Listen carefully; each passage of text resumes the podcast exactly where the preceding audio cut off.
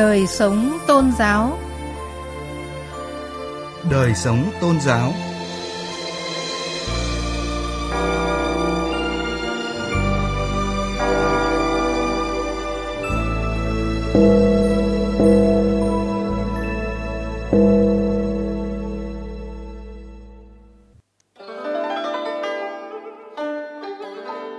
Xin kính chào quý vị và các bạn.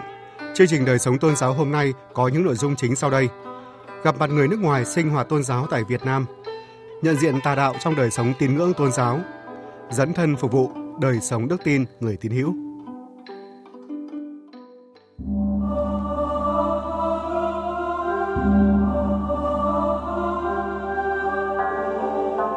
Tiết mục Dưới mái nhà chung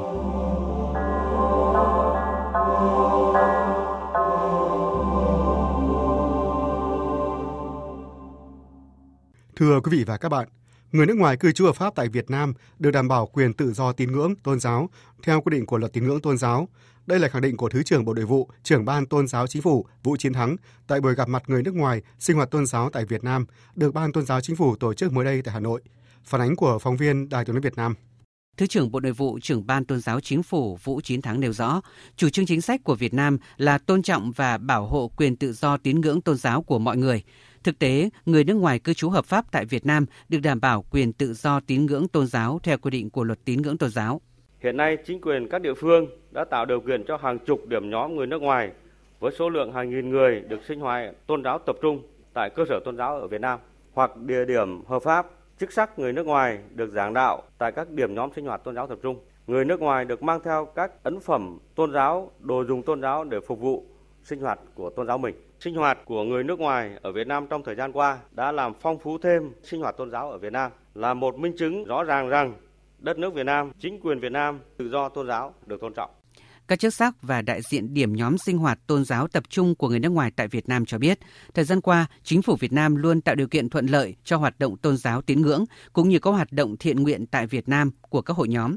Đồng thời bày tỏ mong muốn những buổi gặp mặt như hôm nay sẽ được triển khai thường xuyên trong thời gian tới. Qua đó để các điểm nhóm sinh hoạt tôn giáo tập trung của người nước ngoài hiểu rõ hơn về luật pháp quy định của Việt Nam trong hoạt động tôn giáo tín ngưỡng, Mục sư Giang Sang Jin, Hội Thánh Bàn Cờ tại thành phố Hồ Chí Minh cho biết. Pháp luật Việt Nam thì người nước ngoài không biết rõ và không nắm được, nên chính phủ Việt Nam có thể là được thì dịch bằng tiếng Anh hoặc là tiếng Hàn cho những người ờ, nước ngoài thì sẽ rất là hiểu rõ về pháp luật Việt Nam hơn. Hoặc là có ờ, tổ chức buổi giống như hôm nay, chúng tôi cũng sẽ biết được và cũng ờ, biết thêm hơn. Chúng tôi sẽ sinh sống và sinh hoạt tôn giáo ở đây ổn định hơn. Hiện nay, Việt Nam có 41 tổ chức thuộc 16 tôn giáo được nhà nước công nhận hoặc cấp chứng nhận đăng ký hoạt động tôn giáo với hơn 58.000 chức sắc, 148.000 chức việc, 29.000 cơ sở thờ tự. Với chủ trương hội nhập quốc tế rộng mở, Việt Nam ngày càng thu hút nhiều doanh nhân, doanh nghiệp nước ngoài, người nước ngoài và làm việc, học tập và sinh sống, trong đó có một bộ phận tín đồ tôn giáo.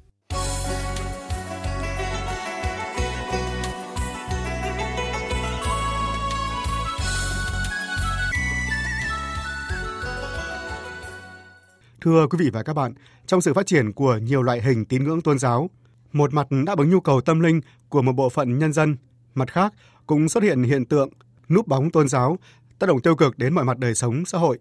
Một số hiện tượng tôn giáo mang tính chất mê tín dị đoan, đi ngược lại với thuần phong mỹ tục, dân tộc, trái với đạo đức xã hội, lợi dụng tôn giáo nhằm trục lợi phi pháp hoặc núp bóng tôn giáo để chống phá đảng, nhà nước. Câu hỏi đặt ra là làm thế nào để nhận diện được những hoạt động tôn giáo được xem là tà đạo, hoạt động trái pháp luật? Cần có những giải pháp gì để ngăn chặn hiện tượng này? Bài viết sau đây của phóng viên Thu Thảo phân tích nội dung này. Sau một thời gian vắng bóng, các cơ quan chức năng phát hiện Hội Thánh Đức Chúa Trời Mẹ hoạt động phức tạp trở lại tại một số tỉnh thành. Đáng lo hơn có cả đối tượng trẻ em bị lôi kéo tham gia – Ngày 17 tháng 4 vừa qua tại thành phố Vinh, tỉnh Nghệ An, cơ quan chức năng khi kiểm tra một căn hộ chung cư cao cấp trên địa bàn đã phát hiện nhóm 16 người trong đó có 5 trẻ em đang tụ tập sinh hoạt hội thánh Đức Chúa Trời Mẹ trái phép.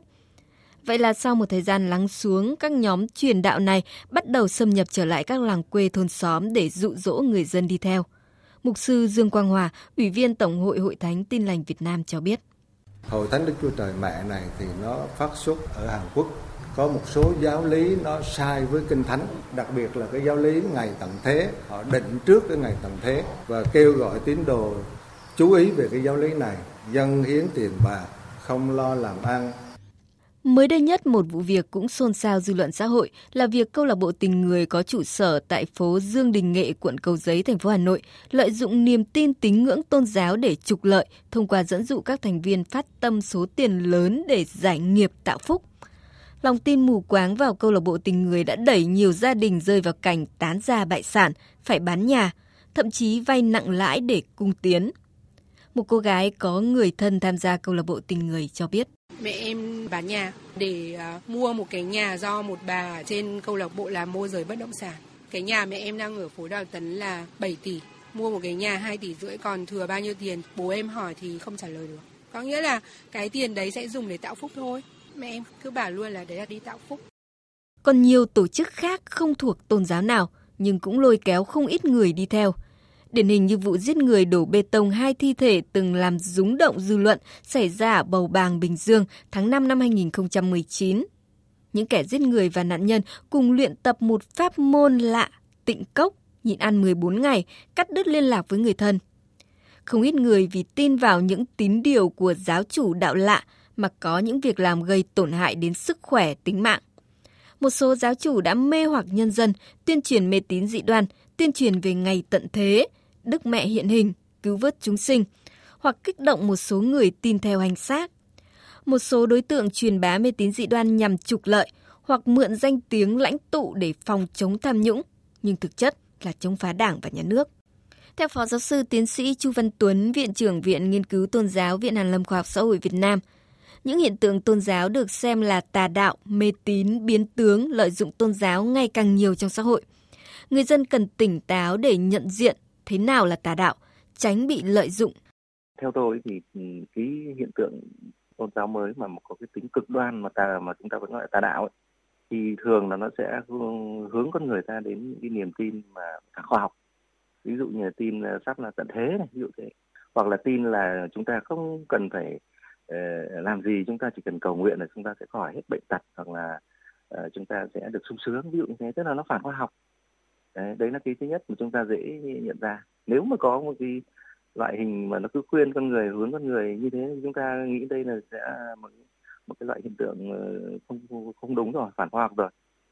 Hoặc là một cái loại thứ hai là khuyên con người ta những cái gì phản với uh, truyền thống đạo đức thuần phong mỹ tục những cái uh, giá trị của con người đấy ví dụ như là cho rằng là con người ta phải uh, hy sinh hoặc là phải uh, bán hết tài sản hoặc là cái gì đấy để siêu thoát ví dụ như vậy. Hoạt động của một số tổ chức đội lốt tôn giáo làm những điều vi phạm pháp luật trong thời gian gần đây đã gây ra những hệ lụy khôn lường. Vì vậy, bên cạnh việc tăng cường tuyên truyền giáo dục pháp luật về tín ngưỡng tôn giáo đến với nhân dân, nâng cao hiểu biết, nhận thức pháp luật của nhân dân về quyền tự do tín ngưỡng tôn giáo, các cơ quan quản lý nhà nước về tôn giáo cần tăng cường phối hợp với các ban ngành liên quan như cơ quan quản lý văn hóa, công an tại cơ sở, đẩy mạnh công tác kiểm tra, giả soát, chấn chỉnh kịp thời các hiện tượng sinh hoạt văn hóa trái pháp luật, kiên quyết kịp thời xử lý các trường hợp vi phạm pháp luật mang tính tà giáo gây xáo trộn đời sống xã hội cộng đồng. Tiến sĩ Trần Thị Minh Thu, vụ trưởng vụ tín ngưỡng và các tôn giáo khác, Ban tôn giáo chính phủ, Bộ Nội vụ cho biết. Công tác tôn giáo là công tác của cả hệ thống chính trị cho nên là trước tiên là phải có sự thống nhất về nhận thức. Ví dụ như là các loại tà đạo mà hàm chứa những yếu tố mê tín dị đoan ảnh hưởng đến an ninh trật tự trên địa bàn hoặc là tác động xấu đến sức khỏe của con người. À, thì à, công tác chính là vận động quần chúng nhân dân kết hợp với các biện pháp hành chính khác để cho những người tin theo hiểu. Còn đối với cái hiện tượng tôn giáo mà có màu sắc chính trị tiêu cực nguy hiểm ảnh hưởng tới bản sắc văn hóa dân tộc ảnh hưởng đến an ninh quốc gia thì cần kiên quyết loại bỏ trên các cái cơ sở pháp lý của các quy định của pháp luật hiện hành. Cái um, giải pháp thứ hai mà tôi nghĩ rằng là cũng rất cần thiết đó là công tác tuyên truyền.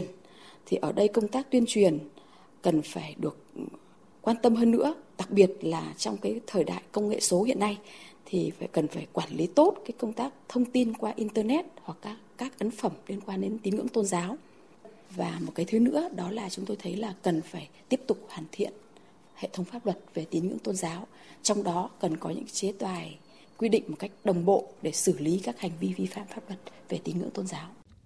Thực tế hoạt động của các tôn giáo ở Việt Nam hiện nay cho thấy chính sách nhất quán và đúng đắn của Đảng, Nhà nước Việt Nam là tôn trọng và bảo đảm quyền tự do tín ngưỡng tôn giáo của các công dân. Tuy nhiên, Việt Nam không chấp nhận việc lợi dụng quyền tự do tín ngưỡng tôn giáo để phá hoại nhà nước hay kích động bạo lực, gây dối trật tự công cộng, xâm hại đến nhân dân.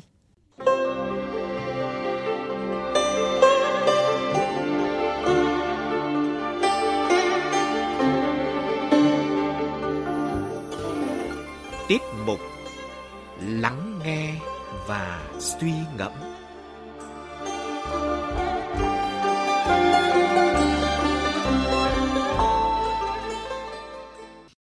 Thưa quý vị và các bạn, hành trình sống đức tin của những tín hữu Chúa Kitô giữa cuộc đời nhân thế là được mời gọi để làm tỏa sáng những giá trị tin mừng qua chân lý mặc khải và hướng đến phục vụ mọi người. Có thể nói yêu thương, dấn thân phục vụ là những dấu chỉ sống động để làm nên một đời sống đức tin người tín hữu. Thánh Giacôbê từng nói, đức tin không có việc làm là đức tin chết. Thật vậy, chúng ta có thể nói rằng đời sống đức tin của người tin hữu trở nên sống động qua chính việc thực hành đức tin của họ. Hành trình sống đức tin gắn liền với hành trình phục vụ và dấn thân. Đức Giêsu cũng đã mong muốn tự nguyện trở nên nghèo hơn để làm giàu cho người khác. Cả cuộc đời của Ngài là hành vi cúi xuống để nâng dậy những ai nghèo sức khỏe, nghèo niềm vui. Và như thế, người tiên hữu được mời gọi một cách đặc biệt để dấn thân vào hành trình phục vụ. Cuộc sống của người tín hữu qua việc tìm kiếm sự thánh thiện lớn lên trong việc đồng hóa với đời sống của chính Chúa Giêsu, trở nên chứng tá cho việc truyền giáo. Yêu thương và dấn thân cho người nghèo là sứ mệnh hàng đầu trong hành trình phục vụ của người tín hữu. Trong xã hội hôm nay, người tín hữu được mời gọi đến để cảm thông chia sẻ và nâng đỡ những người nghèo khổ, những cảnh đời bất hạnh, những kiếp người đau khổ trong xã hội. Sự cảm thông chia sẻ ấy có thể bằng vật chất, nhưng cũng có thể chỉ là sự thăm hỏi. Nhưng trên hết, quý trọng hơn hết là tấm lòng bác ái và dấn thân vô vị lợi vì tha nhân. Đức ái Kitô giáo luôn mời gọi mỗi người tín hữu hôm nay hãy yêu thương nhau, sống những giá trị đức tin trong hành trình phục vụ dấn thân của mình. Yêu thương, dấn thân, phục vụ là những dấu chỉ sống động để làm nên một đời sống đức tin người tín hữu Chúa Kitô. Quý vị và các bạn thân mến, tiết mục lắng nghe và suy ngẫm vừa rồi đã kết thúc chương trình đời sống tôn giáo hôm nay. Chương trình do biên tập viên Hà Thảo biên soạn và thực hiện. Cảm ơn quý vị và các bạn đã quan tâm theo dõi.